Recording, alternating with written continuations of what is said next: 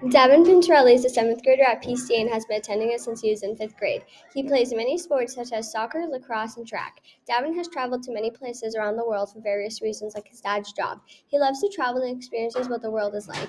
This is his I Believe essay. I believe that traveling can make you a better person. Looking at the world from a different angle has changed the way I thought and functioned as a human being. One of the most life-changing events took took place in Jakarta, Indonesia, which is right on the equator.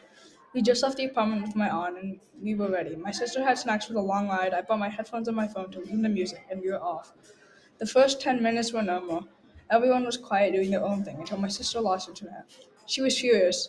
It was like if Hulk were on a rampage. I could see goldfish, goldfish flying across the car like it was in slow motion. The screams from my sister sounded like a dinosaur when the asteroid was going to hit. Her eyes were filled with hatred as my mom was trying to solve this problem. But at last, my mom turned on data for my sister, and then everything came to a stop. It was so quiet, I could hear a pin drop.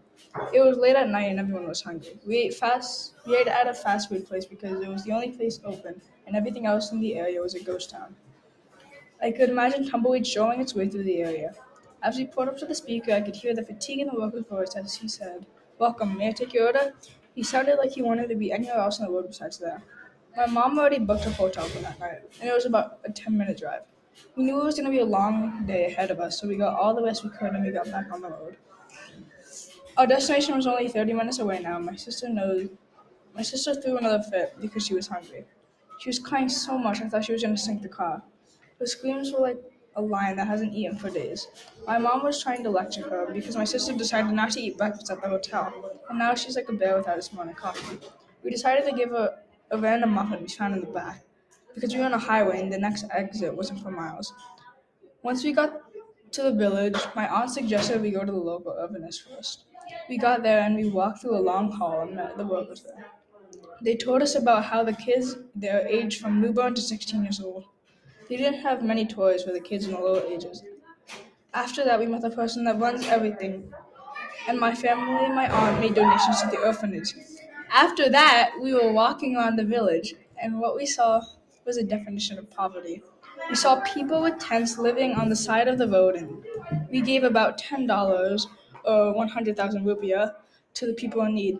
It was heartbreaking because some of the people there couldn't afford one meal a day. When we were talking to some of the people, they said they applied for many jobs, but they people wouldn't hire them because some people said they smelled bad or looked gross, and they couldn't get any money at all.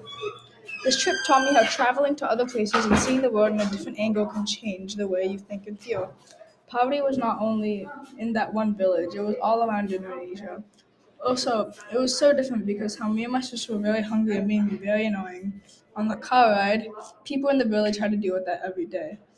And the person at the fast food place had to sit there all day, and we have no idea what he had to deal with through the day.